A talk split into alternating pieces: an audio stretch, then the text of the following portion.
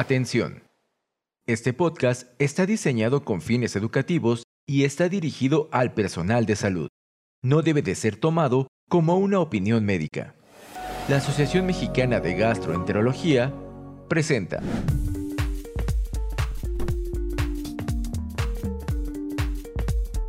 Gastroperlas AMG, conducido por el doctor Luis Valdovinos. Hola a todos, bienvenidos a esta nueva entrega de Gastroperlas AMG. Podemos llamar que esta es la segunda temporada porque es el segundo año consecutivo que grabamos estas perlas. Para este año les tenemos algunas sorpresas. Tenemos muchas colaboraciones con las sociedades hermanas de la Sociedad Mexicana de Gastroenterología. Tenemos una colaboración con la Sociedad Mexicana de Patología que la llevará a cabo el doctor Ernesto Márquez. Una con la Asociación Mexicana de Endoscopía que la llevará el doctor Octavio Aguilar. Aparte tenemos podcasts especializados para nuestros socios en la AMG, tenemos un podcast especializado para nutriología, un podcast especializado para pediatría, un podcast especializado para todos nuestros socios que ven enfermedad inflamatoria intestinal y un podcast especializado para nuestros socios cirujanos y otro para nuestros socios coloproctólogos. En este año tenemos muchas colaboraciones con nuestras sociedades hermanas y pues como es bien sabido estoy muy contaminado por la motilidad. En este caso, en el episodio número 38, les presento a dos de mi profesor y dos muy buenos amigos. Primero quiero comenzar con el doctor Cosadame, muy bien conocido por todos ustedes, no necesita mucha presentación, es el culpable de mi contaminación por la motilidad. Y el doctor José María Remes Troche, un gran amigo y muy bien conocido, un gran neurogastro en nuestro país. En este caso, les vamos a hablar de las nuevas guías de reflujo que hay de nuevo, y este podcast va a ser un poco diferente a los previos, porque vamos a discutir algún resumen de los enunciados que generé para ustedes. Muchas gracias, Cos, y muchas gracias, José María, por acompañarnos. Gracias, Luis, por la invitación nuevamente para poder acompañar a las gastroperlas de la AMG. Ahora nosotros representando a la Asociación Mexicana de Neurogastro y Motilidad. Un gusto estar contigo de nuevo, ¿no? Muchas gracias, doctor Luis Valdovinos, por la invitación a este podcast y también agradezco a toda la mesa directiva de la Asociación Mexicana de Gastroenterología por esta distinción, en particular al doctor Ricardo Raña. Y bueno, agradezco también y en mi calidad de tesorero de la Asociación Mexicana de Neurogastroenterología y Motilidad poder participar con ustedes. Bueno, agradezco nuevamente a nuestros participantes y para comenzar voy a empezar con el primer enunciado, resumen que hice de las guías. En las guías previas se nos recomendaba que pacientes con síntomas típicos, esto quiere decir pirosis y regurgitación, se diera un tratamiento de prueba con IBP.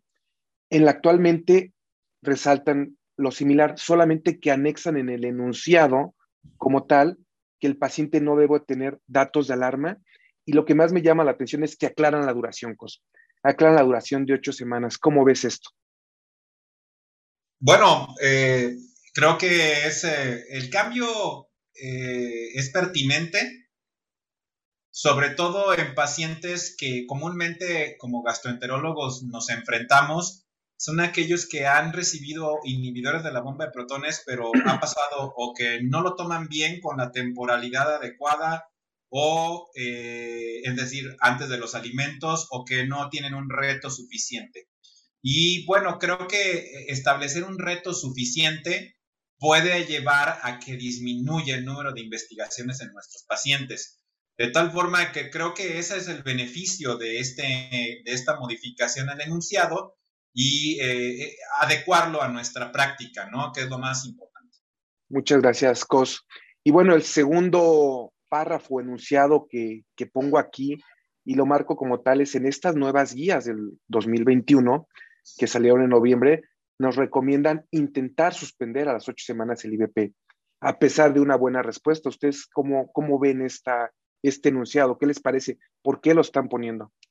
Bueno, a mí me da, primero, la intención de que un poco es 8 semanas ir en una prueba terapéutica en un paciente sin datos de alarma hasta 8 semanas.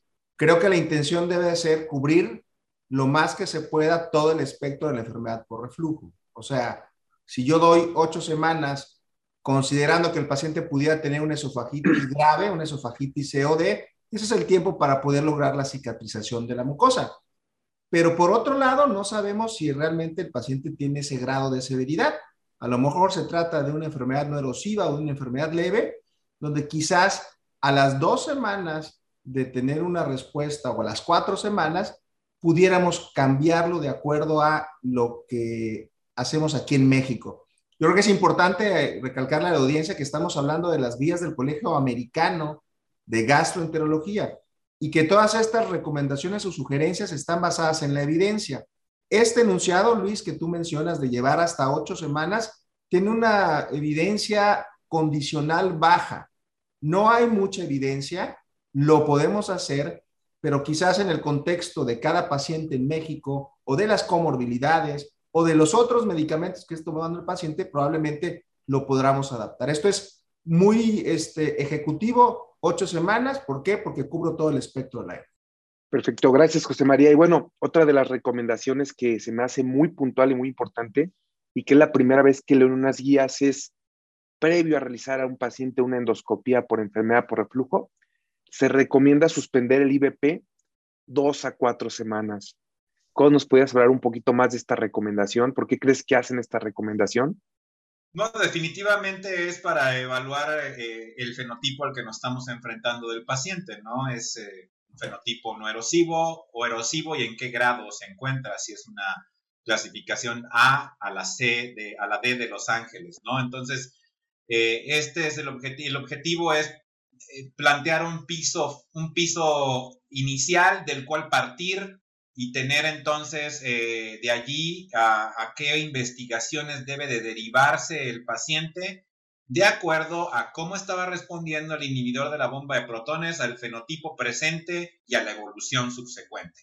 Entonces creo que esto igualmente, creo que ya lo mencionó ahí José María, pues tenemos que adecuar, las guías son eso y lo que tenemos enfrente en el paciente es cómo interpretar esas guías en mi paciente en ese momento, ¿no? Y lo digo porque no todos los pacientes vamos a tener que hacerles eso, o sea, no sabe que usted está tomando IBP de hace 8 semanas, está controlado sintomáticamente, le voy a suspender para hacer una endoscopía, pues digo, si el paciente está asintomático no tiene ningún sentido realizar esa suspensión. Entonces, es aquel paciente que tiene persistencia de síntomas a pesar del IBP al que le tenemos que hacer esta recomendación para, de nuevo decir, parto de una base para las subsecuentes investigaciones. Sí, justo en estas guías me da la impresión como que quieren desalentar mucho este uso continuo o prolongado de los IBPs, que yo creo que ellos tienen un problema como nosotros. Y si esta recomendación yo creo que va en el sentido que dice profe Cos, es para simplemente intentar reclasificar bien al paciente antes de hacer un estudio endoscópico. Y bueno, ahí quisiera también agregar, Luis, que también es un poco la realidad de que en la actualidad ya no hay pacientes vírgenes a IBP. Si nos ponemos a pensar que el IBP en muchas partes del mundo está OTC, ya el paciente llega tomando un IBP. Entonces la idea es, te suspendo para tener ese estado basal que mencionó Enrique. Creo que parte del problema es que no hay pacientes vírgenes a IBP. Pero por otro lado, creo que 2 o 4 semanas tampoco harían como mucha la diferencia en el punto de vista de qué pasa si hoy soy erosivo, leve, y gracias al IBP soy no erosivo. A lo mejor no cambia mucho el tratamiento. Yo retomaría el comentario de Enrique de que de repente hacer la endoscopía en ese refractario o en el virgen tiene un poquito más de valor. Sí, privilegiando esto de que si no está estudiado el paciente y le queremos estudiar y no ha tenido este tratamiento, mejor estudiarlo virgen, ¿no? Que es rarísimo, pero bueno, ese es un poco impensable. Y adicionalmente a eso, también pedirle a un paciente, si para una pHimetría decimos 7 días, no tomas 2 semanas o 4, en un paciente altamente sintomático, pues creo que muchos van a decir, doctor, pues le agradezco mucho, pero no quiero suspender el tratamiento, ¿no? Estoy bien controlado y así me quedo. Sí, justo ese punto iba a comentar, que yo me he enfrentado a pacientes que después de que leí estas guías les he comentado intentar suspender el tratamiento antes del estudio endoscópico y la mayoría de ellos rechazan esta opción y prefieren hacerse la endoscopía con su IBP. Y bueno, creo que el siguiente comentario va para el doctor José María. En las guías previas nos recomendaban que pacientes con dolor torácico los tiene que evaluar el cardiólogo. Sigue sin cambio, yo creo que estamos todos de acuerdo. Lo que sí en estas guías desalientan el uso de IVP en un paciente con dolor torácico si no se le han hecho estudios. ¿Cómo ves tú esto, José María? No, esta es una de esas recomendaciones que desde que se describió la asociación de dolor torácico como una manifestación asociada a ERG, llegó para quedarse, sobre todo por la sobreposición en el perfil de pacientes masculinos con factores de riesgo para enfermedad cardiovascular, pero también tiene factores de riesgo para enfermedad por reflujo o esófago de Barrett. Tenemos que tener la plena certeza de que cardiovascularmente no tenga nada, entonces para así pasarlo a nuestra cancha. ¿Por qué no cambia? Y creo que es importante dar un tratamiento con IVP por 12 hasta 24 semanas, porque así lo menciona la guía en las atípicas, es mucho tiempo para un síntoma que pudiera no estar asociado a la enfermedad por reflujo. Entonces, decirle a un paciente, vamos a esperar 3 meses o 6 meses para ver si estos dolores son o no de origen esofágico, me parece no nada más mucho tiempo, sino también puede ser no costo benéfico. O sea, agregamos el costo de 6 meses de una doble dosis de IVP, por ejemplo, pues a lo mejor es más práctico de forma inicial irnos con un estudio endoscópico o incluso con un estudio de asociación sintomática como con pH impedancia. Eso creo que llega para quedarse. De todas las extraesofágicas, dolor torácico es la que mejor hemos entendido cuál puede ser el papel, no nada más del reflujo, sino de los trastornos esofágicos. Creo que queda muy claro este enunciado, por eso no ha habido cambio. Y bueno, el siguiente enunciado lo completé con varios puntos de ambas guías. Ambas guías continúan desrecomendando el trago de bario, que creo que estamos muy de acuerdo todos. Recomiendan la endoscopía, sobre todo en aquel, como primer estudio, sobre todo en aquellos pacientes que tienen datos de alarma, pero en esta guía hay una recomendación puntual que brilla sobre todas. Aclaran no usar la manometría solamente como prueba diagnóstica. ¿Por qué crees, Cos, que nos ponen este comentario? No, bueno, es que definitivamente la manometría esofágica no sirve para hacer diagnóstico de reflujo, sirve para encontrar factores que se asocian a mayor probabilidad de tener reflujo. Un esfínter hipotenso, hernia hiatal, peristalsis débil o ausente o contractilidad ausente, todos esos son factores que se asocian a tener más reflujo. No necesariamente quiere decir que deban de tener reflujo. Tenemos pacientes con hernia que son asintomáticos, tenemos pacientes con contractilidad ausente que no tienen tantos síntomas, etcétera. Entonces, de esa arista creo que es el punto a que es una investigación necesaria, más no suficiente, sobre todo al paciente que se va a ir a cirugía antirreflujo, porque si es ocasional que vemos que a los pacientes que van a mandar a cirugía, sobre todo variantes no erosivas, tan solo les piden la manometría y ya no piden la pHmetría para confirmar o descartar que tiene reflujo su paciente. Entonces es importante combinar ambas, sobre todo en ese contexto, no así en CD de Los Ángeles o una B mayúscula, decimos, en donde no queda duda de que está quemado el esófago y tiene reflujo el paciente, ¿no? En esas ocasiones probablemente se puede obviar el hacer más que la pHmetría, si solamente hacer la manometría. Y por otro lado, de lo que comentabas al principio, el esofagograma no es que sea un mal método de diagnóstico, no sirve para diagnosticar reflujo, pero sirve para diagnosticar complicaciones del reflujo, y todavía es un método vigente que podemos utilizar en algunos lugares, ¿no? Hay una estenosis o alguna situación que queramos evaluar, sobre todo en pacientes con disfagia y reflujo, considero que sigue siendo de utilidad, ¿no? No para diagnosticar reflujo, pero sí complicaciones. Claro, esto del esofagograma lo comentamos mucho con Chema, que es de los estudios viejos que siguen siendo buenos, ¿no? Y más cuando le agregas el esofagograma cronometrado, todavía nos da mucho más información, pero bueno, aquí lo que dejan puntual es no usen la manometría solamente. El profesor Cos se los dejó muy claro. No es un estudio para diagnosticar reflujo, es como un estudio ayudante para terapéutica, sobre todo cuando se planea algo un poco más avanzado. El siguiente párrafo lo dejo para el doctor José María. Dice, en pacientes sin evidencia endoscópica de reflujo, continúa la recomendación de hacer pHmetría, eso que sí en pacientes no erosivos, solo que elimina del enunciado la palabra refractarioterapia. Me parece que en esta guía nos dejan un poco más claro esto, lo vamos a hablar más adelante. ¿Qué te parece esto, Chema? ¿Qué es un verdadero refractario? ¿Por qué quitan la palabra refractario a terapia y solo agregan, si no es erosivo, a hacer pHimetría? No, a ver, hay una gran todavía discusión en qué es un paciente con síntomas persistentes, ¿no? Que es diferente al verdadero refractario. Yo creo que aquí un poco lo que va encaminado, y esto es una recomendación que va de la mano con una optimización en el tratamiento. O sea, si el paciente realmente está tomando bien su IBP, ¿no? Y que está con un apego estricto al fármaco y persiste con los síntomas, estamos hablando que este es un refractario al tratamiento.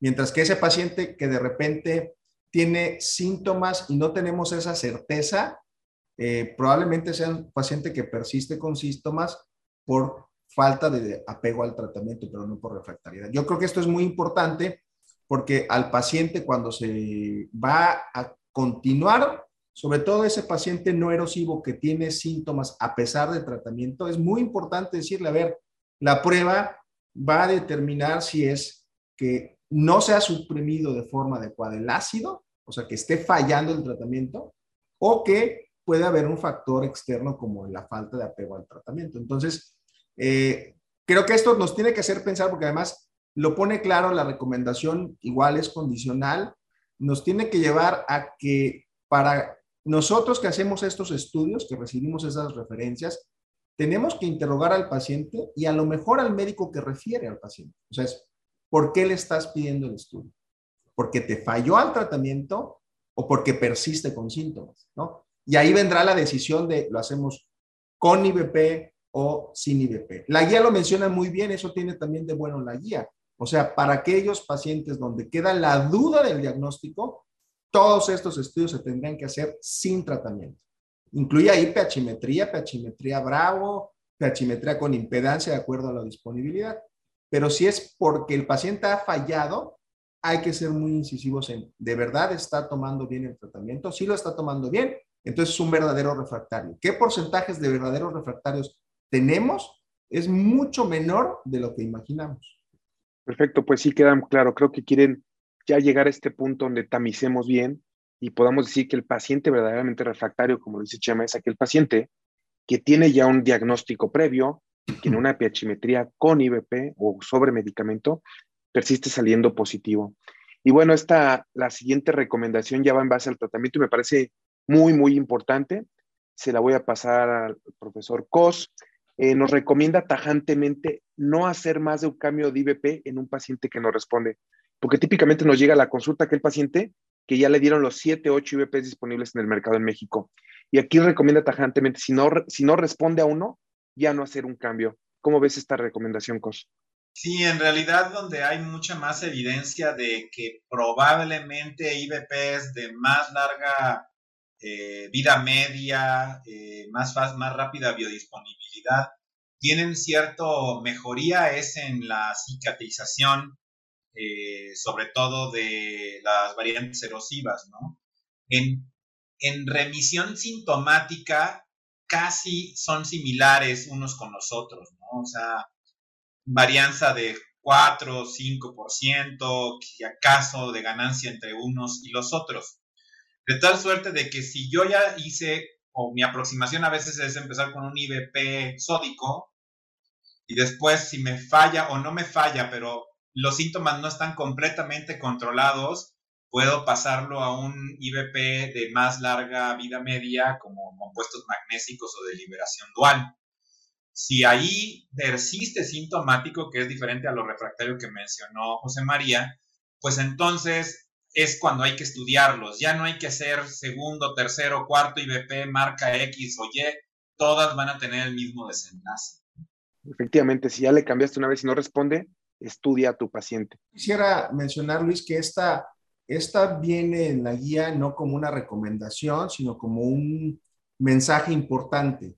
Creo que no alcanza a ser una recomendación, porque hay que mencionarlo. Hacer o generar la evidencia para este tipo de intervenciones metodológicamente es muy difícil. O sea, va a haber, es muy complejo, ¿no? Hacer un ensayo clínico controlado donde empiezo con un IBP y si no fallas te switcheo al otro y si no te regreso al otro. O sea, esta es una de esas situaciones donde a lo mejor la evidencia es casi imposible de generar, o será muy difícil, pero por otro lado, un poco en la defensa de los que de repente sí usamos un switch de IBP, viene esta parte de disponibilidad del fármaco, costo del fármaco y apego al tratamiento que mencioné. Y todos hemos visto que de repente ese paciente que viene tomando bien un omeprazol, cuando lo cambiamos a Dexlanzo o a Ila, de repente hay una respuesta, ¿no? Entonces yo no sería tampoco como tan tajante en decir que esto no es útil,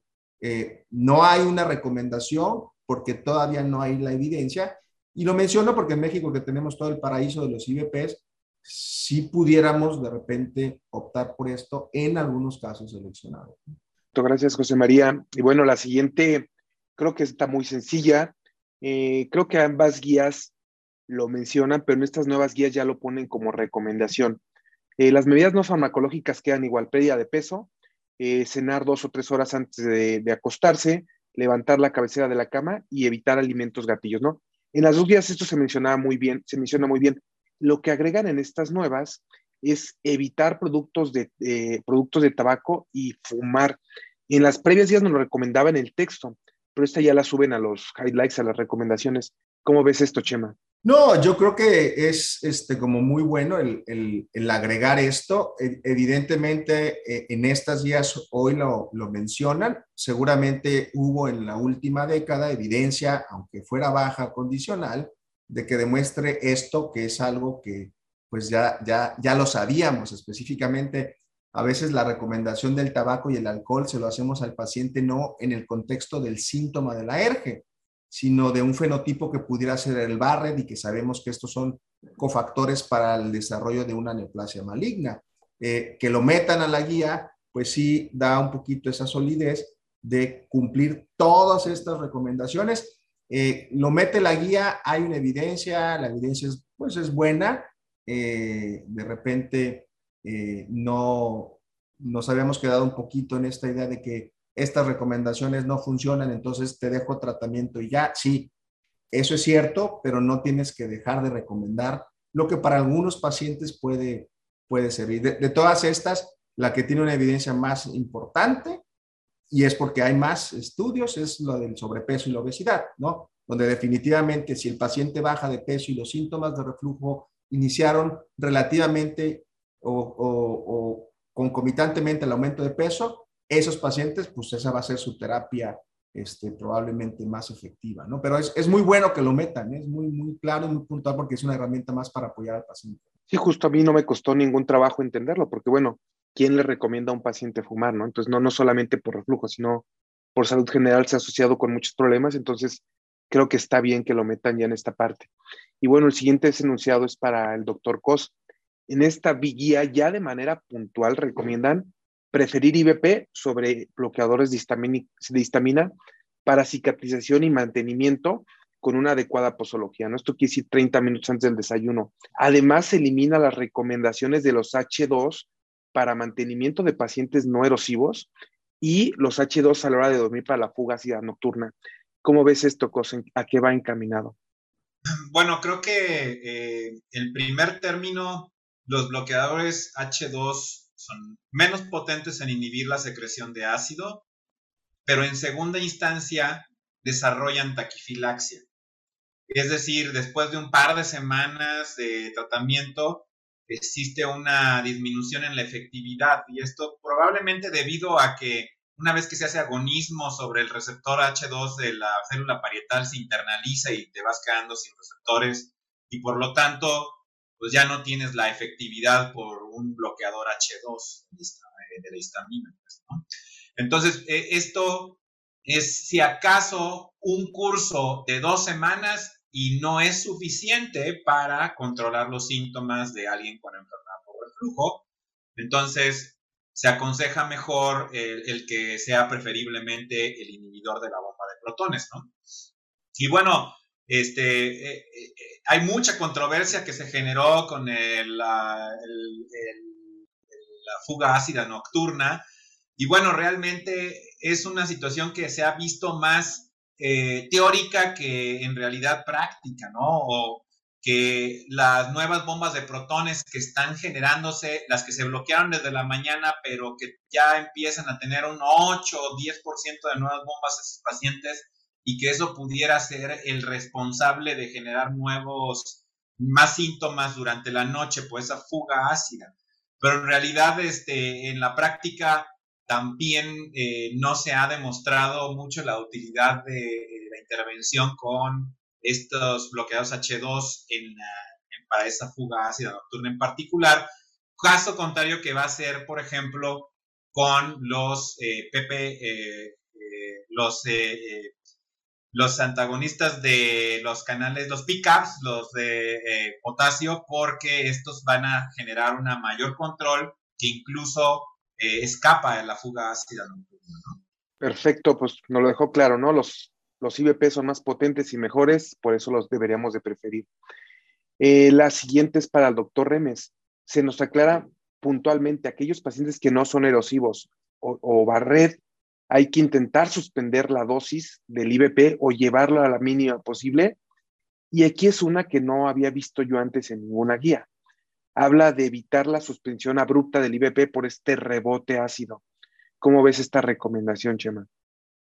Yo creo que aquí el contexto también es un poco alguna evidencia que de repente ha demostrado que en voluntarios sanos, la suspensión abrupta del IBP causa una hipergastrinemia de rebote, ¿no? La supresión crónica, uno de los mecanismos en la retroalimentación negativa es que suprimo el ácido y los niveles de gastrina van a estar elevados, y en el momento en que quito ese freno habrá una hipersecreción de rebote. Eso está documentado en estudios en voluntarios sanos principalmente, y lo menciona la guía.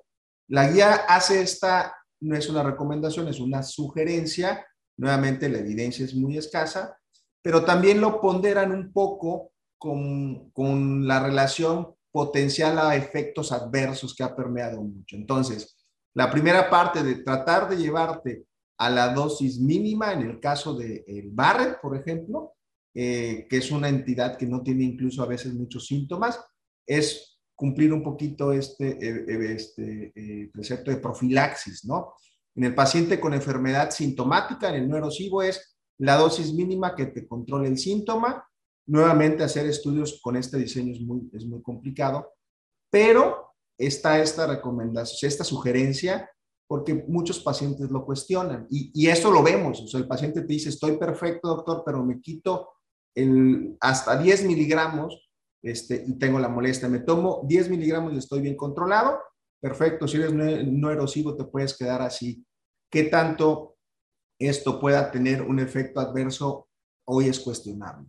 Y la parte del rebote, aunque está documentado sobre todo en voluntarios sanos, sí hay algunas entidades, por ejemplo, la Asociación Canadiense de Gastroenterología, tienen una guía de prescripción de IBPs, y me da mucho la impresión que va de la mano con este temor a eventos adversos serios, ¿no? Yo creo que probablemente en México tenemos un espectro muy heterogéneo de pacientes, y a veces la educación de cada uno de nuestros pacientes de acuerdo al fenotipo. Acuérdense que el fenotipo es lo que guía el tratamiento, ¿no? Muchas gracias, José María. Y bueno, la siguiente recomendación que nos da, o por primera vez veo que aparece la palabra a demanda. En estas guías se usa esa palabra y dice dejar IBP a demanda en los pacientes neurosivos. A lo mejor lo que aquí vale la pena, cosas que nos expliques qué significa la palabra demanda. Sí, igualmente, como se mencionó para los apartados previos, la evidencia de, por ejemplo, un estudio que se haya hecho para sugerir cómo hacer el tratamiento a demanda de los síntomas, pues también es muy difícil de generar, ¿no? Pero esto viene de observaciones más bien clínicas y como sugerencias en que es mejor evitar el uso prolongado de inhibidores de la bomba de protones, primero, dado que la enfermedad por reflujo no es una enfermedad que esté completamente siempre al mismo nivel, es decir, que no está altamente sintomática todo el tiempo, y tiene que ver con hábitos dietéticos, etcétera, etcétera.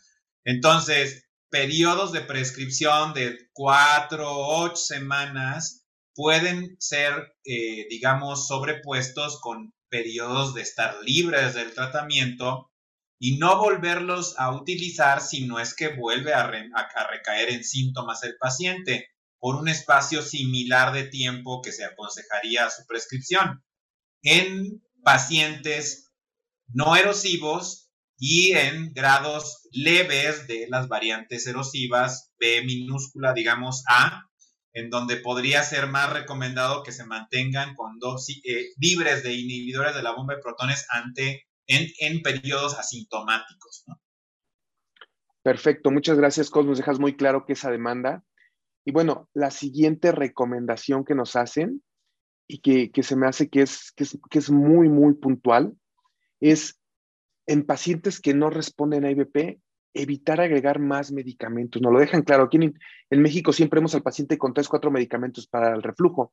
Inclusive desaconsejan usar baclofeno en aquellos pacientes que no tenemos un diagnóstico objetivo. ¿Cómo ves esto, José María? No, yo creo que esta es una recomendación también muy basada en la práctica y en la disponibilidad de medicamentos. Nosotros en México no tenemos baclofeno y si lo tuviéramos disponible tendríamos que estar demostrando que es un paciente que tiene anormalidad en relajaciones transitorias y es un medicamento con efectos adversos importantes. Yo lo adecuaría aquí en México a decir, yo no agregaría otros medicamentos donde no tengamos evidencia para su uso, por ejemplo, sucalfato. Sucalfato no hay evidencia, salvo en el embarazo, y así lo menciona la guía. Agregar un procinético seguramente es la pregunta de siempre. Ellos lo recomiendan en el contexto de gastroparesia, sí, pero tenemos en México una sobreposición con dispepsia muy importante, 30%. Yo ahí sí agregaría. Pero si no hay evidencia de eso, efectivamente, tratar de llevar a esta enfermedad con su único tratamiento más eficaz. Creo que también pasa mucho que los pacientes de repente toman a veces 3 IBPs sin saber que están tomando 3 IBPs, ¿no? Y van agregando dosis y cambiando y demás. No, hay que ser muy puntuales en la recomendación con el fármaco y la dosis adecuada por el tiempo necesario.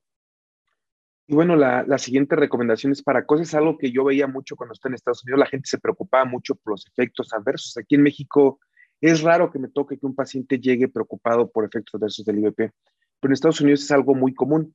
Y ya nos hablan de cuál es el único efecto con buena evidencia o que tiene unos buenos estudios para corroborar causalidad, o sea, que cumple los criterios de Hill. Entonces nos dice ¿cuál es el único efecto adverso y cómo explicárselo al paciente? ¿Cómo ves esto, Cos? Definitivamente igual todos estos efectos adversos, la gran mayoría que no cumplen para esta recomendación, son asociaciones o salen de estudios de asociación. Ningún estudio ha demostrado ser causal, ¿no? Entonces, por ese lado, es importante tranquilizar al paciente que llega contigo a la consulta por dos vías. La primera es, sí puede estar asociado a algunos efectos adversos, gastrointestinales más que cualquier otro, con el mejor, digamos, puntuación para la evidencia, pero lo va a usar por un poco de tiempo, puede ser curso a demanda, con eso disminuye la incidencia de estos síntomas adversos. Y por lo demás, los demás efectos adversos demostrables son solamente asociaciones, no causalidades. Y yo creo que de esa manera podemos tranquilizar mejor a nuestros pacientes y que se adhieran al tratamiento de manera correcta, ¿no? Muchas gracias, Cos. Pues sí, precisamente en estas guías nos menciona que tal vez los únicos dos que tienen una plausibilidad biológica y unas buenas relación causa-efecto son las infecciones gastrointestinales y Clostridium difficile, que es con lo que tendríamos que tener cuidado. Y bueno, vamos a pasar un poquito a la parte de los estresofágicos, que me parece que no hay muchos cambios significativos. Por ejemplo, desaconsejan usar IBPs en pacientes que tienen síntomas estresofágicos y que no tienen síntomas típicos. Recomiendan primero evaluar. Yo creo que ante esta recomendación no tenemos mucha objeción, ¿o cómo ves, José María? No, yo creo que es muy puntual. Aquí a veces lo que tendríamos nosotros que hacer es que este tipo de información permee a los otorrinos, a los neumólogos, a los internistas. Nosotros sabemos claramente esta premisa de que en ausencia de síntomas esofágicos, la probabilidad de que el extraesofágico sea explicado por reflujo es prácticamente nula. Y la guía dice, es más costo benéfico, porque tendremos que poner 3 a 6 meses, lo mismo que en dolor torácico, es más costo benéfico estudiarlo. ¿Cómo estudiarlo? Hay que estudiarlo bien. ¿Una endoscopía es suficiente? La respuesta es no. La laringoscopía que hace el otorrino ve cosas que son diametralmente opuestas a lo que nosotros vemos y tendríamos que estudiarlo con una pHimetría con impedancia para asociar ese síntoma. ¿Cuál síntoma? Tos, carraspera, asma. Nosotros sabemos hacer muy bien y a veces esto acaba entendiéndolo muy bien el paciente. Idealmente esto tendría que explicarse antes de que el paciente llegara con nosotros. Entonces, es buena la recomendación. Yo insisto en que esto tiene que permear a otros niveles y evitar un poquito ese peloteo entre especialistas que de repente como paciente es un dolor de cabeza, ¿no? Muchas gracias, José María. Pues sí, lo dejan muy claro. Y bueno, lo que llama la atención es que en esta ocasión ya dicen que aquellos pacientes que tienen síntomas típicos de reflujos y síntomas extraesofágicos ya nos dan una duración, que creo que la tocó un poco Chema, de 8 a 12 semanas. ¿Cómo ves esta recomendación, Cos? Sí, bueno, los síntomas extraesofágicos tardan más tiempo en remitir, como es el dolor torácico, pero yo creo que de igual manera, como lo menciona José María, 8 o 12 semanas para que mejore la tos, preferiría mejor sugerirle al paciente que en caso de tener la disponibilidad y los medios, hacerse una pHimetría impedancia y con ello determinar si es o no ese síntoma asociado al reflujo. Ahí, bueno, quiero agregar algo rapidito porque esos son los mensajes que hay que darle al paciente. A ver, cuando tratamos un síntoma extraesofágico de 3 a 6 meses, es para evitar nuevos episodios de reflujo que desencadenen o que perpetúen el síntoma. Pero la tos que trae hoy, o la carraspera que trae hoy, pues se tiene que tratar con un tratamiento concomitante por parte del otorrino. Si el paciente cree que tomo el IBP y se me quita la tos o se me quita la carraspera, no. El tratamiento es para evitar episodios subsecuentes que perpetúen el síntoma. Y eso no lo decimos. No lo dice el gastro, no lo dice el otorrino y no lo entiende el paciente. Entonces, falta un poquito de decir, bueno, además de tu tratamiento de otorrino, yo te garantizo que con este tratamiento evitamos nuevos episodios de reflujo. Eso cambia muchísimo la perspectiva de los pacientes. Gracias, José María. Y bueno, creo que la siguiente recomendación que anoté ni siquiera las voy a poner a discutir porque ya lo dijeron muy bien, no hay que usar la laringoscopía para el diagnóstico de reflujo, no hay que usar el monitor laringio. Y en el caso de síntomas estresofágicos, la cirugía no se debe ofrecer en pacientes que no tienen corroborado diagnóstico objetivo. Creo que esto lo mencionaron muy bien en la discusión previa. Lo que sí es que ya la guía esta lo pone muy puntual y sobre todo pone muy puntual lo del monitor laringio. Y bueno, pasando un poquito a la parte de refractarios, que en esta parte ya sí nos habla de que hay cambios, ya empiezan a meter un poco los pacientes refractarios, pues nos siguen diciendo igual como ya lo mencionaron previamente Cos y Chema, aquellos pacientes que no responden a IBP siempre hay que intentar optimizar el tratamiento antes de intentar cambiar. Y bueno, en este punto a mí ya lo que me llama la atención y la primera pregunta, la previa fue para Cos, estaba para Chema, es que ya nos recomiendan el pH bravo en pacientes sin diagnóstico objetivo. ¿Cómo interpreto yo esto? Que llega un paciente que no respondió a IBP a tu consultorio. Todo lo que le vas a proponer al paciente es hacer una endoscopía, ¿no? Entonces haces la endoscopía, no encuentras erosiones y ahí mismo pones la pHimetría bravo, que es algo que se hace mucho en Estados Unidos. Aquí en México casi no lo hacemos. ¿Cómo tropicalizarías un poco esta recomendación, Chema? Porque ya no lo ponen como el paciente que le dio un IBP y no respondió, le vas a hacer la endoscopía, de una vez pone el pH bravo. No, esta es una recomendación totalmente adecuada a la disponibilidad y el recurso de los americanos, ¿no?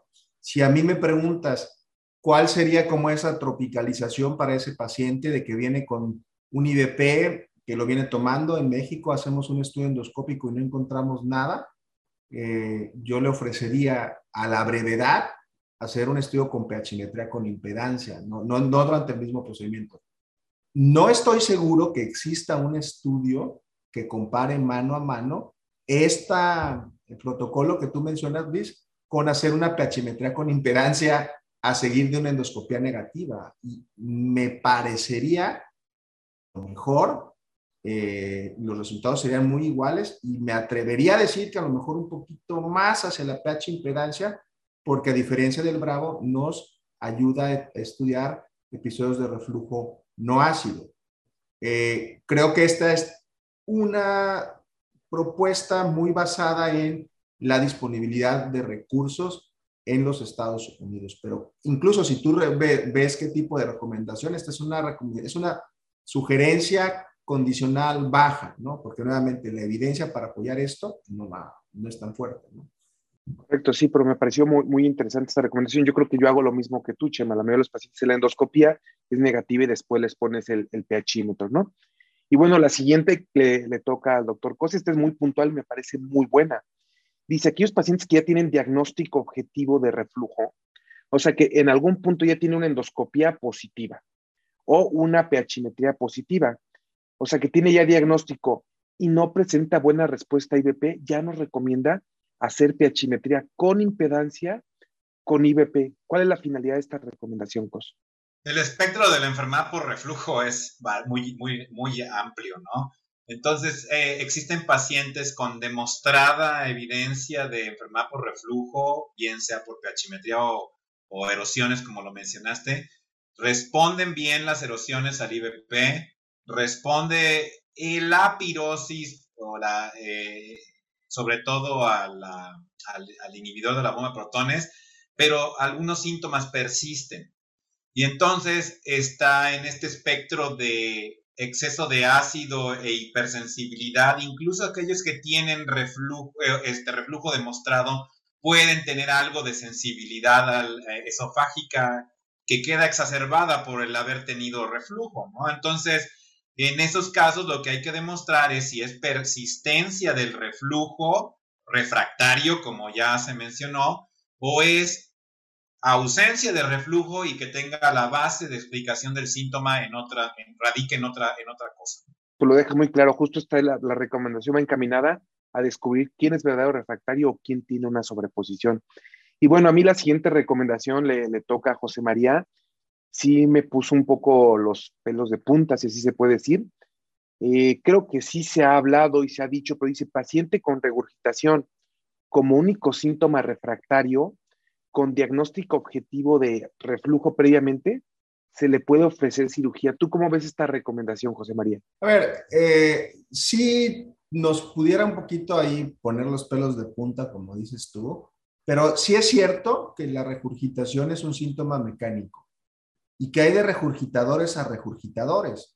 Sí, evidentemente, si es un paciente que tiene una gran hernia yatal, y que la regurgitación está alcanzando esos niveles de ser sumamente incómodo, aunque no haya pirosis, si es un paciente que se beneficia de cirugía. A lo mejor esos pacientes hace algún tiempo estaban en ese estudio clásico de Maine, donde decía que hacer cirugía para reflujo refractario, de acuerdo a pH impedancia, con impedanciometría positiva, que los mandaron a operar en base a una impedancia y que por vía telefónica lo seguían.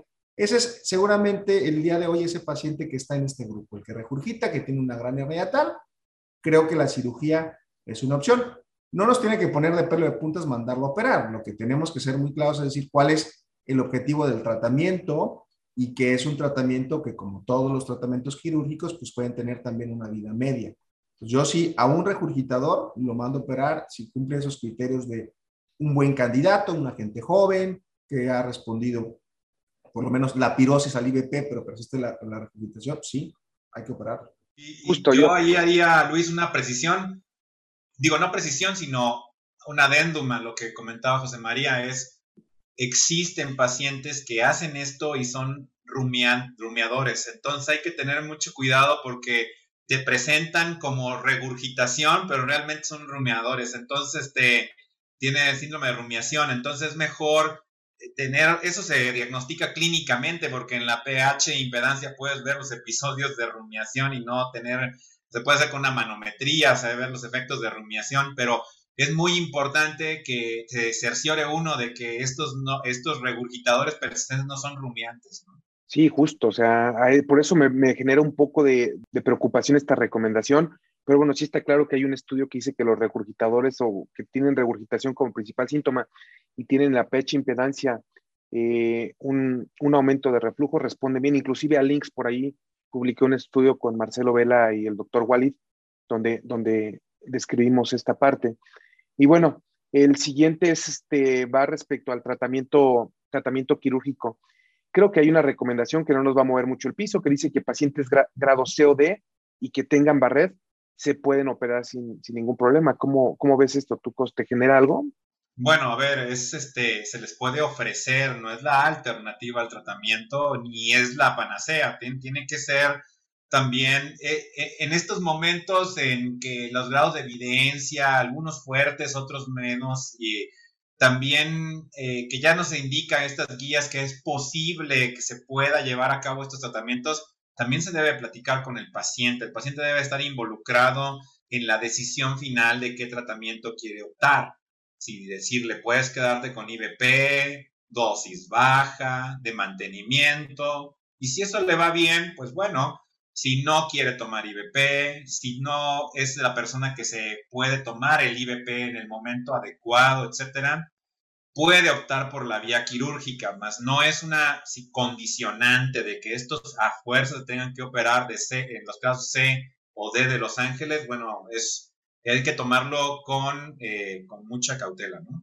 Y bueno, otra recomendación que creo que no va a aplicar mucho para nosotros es ya ellos recomiendan la aumentación magnética del esfínter. ¿Cómo ves esta recomendación, José María? Igual, estas son recomendaciones basadas para la disponibilidad y tener el recurso. Lo platicábamos antes de empezar. Esta es una guía muy hecha al modo de lo que ellos pueden tener. No nada más es el esfínter magnético, sino también está la funduplicatura endoscópica, donde ponen ahí como en una zona gris esos pacientes que se pudieran beneficiar. ¿Quiénes son esos pacientes? Eso hay que leerle a la guía, pero dice que son esos pacientes que tienen esofagitis grado A o B, que de repente no quieren estar tomando tanto IBP. Les ofreces esto, pero nuevamente sí, es un procedimiento que mejora, controla los síntomas. Hay varios ensayos clínicos controlados de muy buena calidad, pero ¿qué ha pasado 12, 24, 36, 48 meses después? Es igual de efectivo que un tratamiento a demanda para un paciente que pudiera haber recibido eso. Yo nuevamente, como lo mencionó Enrique en relación a la cirugía convencional, este es un procedimiento que tiene que involucrar la decisión del paciente, porque todos los procedimientos tienen una vida media. A mí me parece un poco excesivo, y lo voy a decir porque es mi impresión, que de repente se forzan un poquito las recomendaciones basadas en la disponibilidad del recurso. Oye, yo no tengo LINS en México y no tengo TIF. ¿Qué voy a hacer con mis pacientes? Pues nada, lo vamos a tratar como lo habíamos tratado antes, ¿no? Muchas gracias, José María. Y bueno, en estas guías ya al fin ponen la recomendación de bypass en aquellos, lo aclaran, dicen aquellos pacientes con obesidad, candidatos a cirugía bariátrica, ponen al bypass como un tratamiento para la enfermedad por reflujo. ¿Cómo ves esta recomendación? Bueno, no, primero hay obesos y obesos, ¿no? Entonces la obesidad en México es muy prevalente, pero no todos son candidatos a que se les ofrezca por tener un índice de masa corporal 31 o 32, no los vamos a ofrecer a hacer una cirugía bariátrica porque además tiene reflujo, ¿no? Entonces, serán pacientes que cumplan criterios para metabólicos, para una cirugía bariátrica y que además tienen enfermedad por reflujo. Para el cirujano bariatra, escoger el bypass sobre otros procedimientos, digamos, para el control de peso, quirúrgicos me refiero, como la manga gástrica. Entonces, la gastroplastía vertical. Entonces, esto es para esos pacientes. No es que, digamos, nos debemos sentir como en una situación de recomendar como una buena práctica clínica a todo paciente con obesidad ir a este tipo de cirugías, ¿no? Lo aclaraste muy bien, Cos. Y bueno, ya para finalizar, una para cada uno, ya tajantemente desrecomiendan o no recomiendan usar la radiofrecuencia ya en estas guías finalmente. ¿Cómo ves esto, Chema? No, a ver, esto igual, esta era uno de esos procedimientos que estaban un poquito hechos a la medida por la disponibilidad del recurso. Hombre, evidentemente es una terapia bastante agresiva con una lesión térmica donde probablemente el efecto a largo plazo y me parece que pudo haber sido peor. Lo tienen que desrecomendar o tener una recomendación en contra porque pues ellos mismos lo crearon hace una década y está muy bien decir, bueno, pues este es un procedimiento que falló y que el día de hoy, pues comparado con un buen IBP, no hay mucha diferencia y hay menos riesgo. Entonces sí, tienen que ser muy puntuales en ir en contra de recomendaciones previas, porque el tiempo para muchas de estas medidas que hemos discutido el día de hoy es el que nos va a dar la razón. Gracias, Chema. Y bueno, pues ya dicen que la funduplicatura endoscópica nunca se debe ofrecer a pacientes con esofagitis grave o hernia hiatal, lo cual me parece bastante adecuado. ¿Cómo ves, Cos? Sí, definitivamente, bueno, casi todos los pacientes que se han sometido a estos protocolos de la funduplicatura endoscópica, pues han sido prácticamente pacientes sin hernias grandes, ¿no? Entonces no podemos hacer esas recomendaciones. Y bueno, también la disponibilidad del recurso realmente es, quizás en muy pocos centros, inclusive en los Estados Unidos, donde se pueda practicar, ¿no? Y nada más que al último yo acotaría...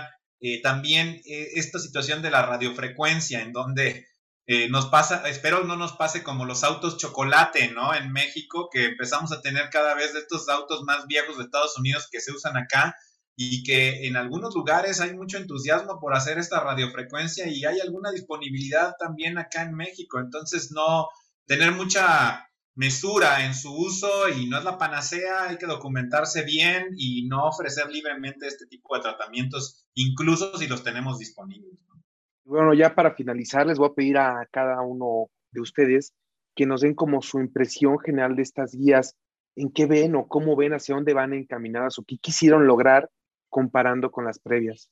Yo diría que el grado de avance en la evidencia es palpable, pues, pero grandes cambios en la recomendación, bueno, más son de aspectos tecnológicos, de quizás mejores biodisponibilidades de medicamentos. Ahí vienen de nuevo los pick-ups, que esos van a llegar en un momento a requerir una adecuación en estas recomendaciones, que tendremos que estar al pendiente. Todavía la evidencia, sobre todo a nivel occidental, es baja y no tenemos como mucho para recomendaciones, sobre todo a mantenimiento a largo plazo con esos medicamentos. Entonces, creo que el avance de la ciencia en términos de cómo tratar a la enfermedad por reflujo, diagnosticarla, está.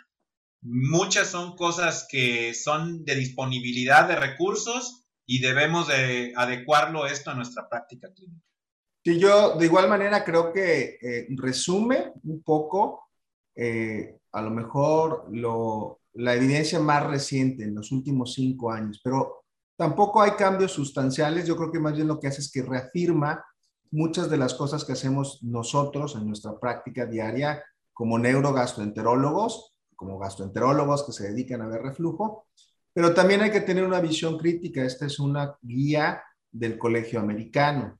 Es importante, nuestra cercanía con los Estados Unidos hace que de repente nos vayamos un poquito más fijando en eso, pero creo que si uno voltea y ve otras guías, por ejemplo, las guías de Asia-Pacífico, incluyen, por ejemplo, el papel muy puntual ya de los pick-ups que mencionaba Enrique, pero también de procinéticos. Y si uno ve las guías europeas, donde tienen una experiencia muy amplia en manejo endoscópico también, se van adecuando. Yo creo que un poco el mensaje es que hay que tomar de esto lo que se puede adecuar y evidentemente pues actualizar y trabajar nuestras nuevas guías, porque hay que decirlo, nosotros tenemos una población importante de pacientes con características peculiares, disponibilidad de fármacos que no hay en otra parte del mundo, y bueno, aunque es poco la evidencia que se ha generado de investigación en reflujo en México, pudiera ser suficiente para que tengamos nuestra adecuación a nuestras guías que ya también tienen algún tiempo que se publicaron, ¿no? Justo yo revisé nuestras guías mexicanas de la Asociación Mexicana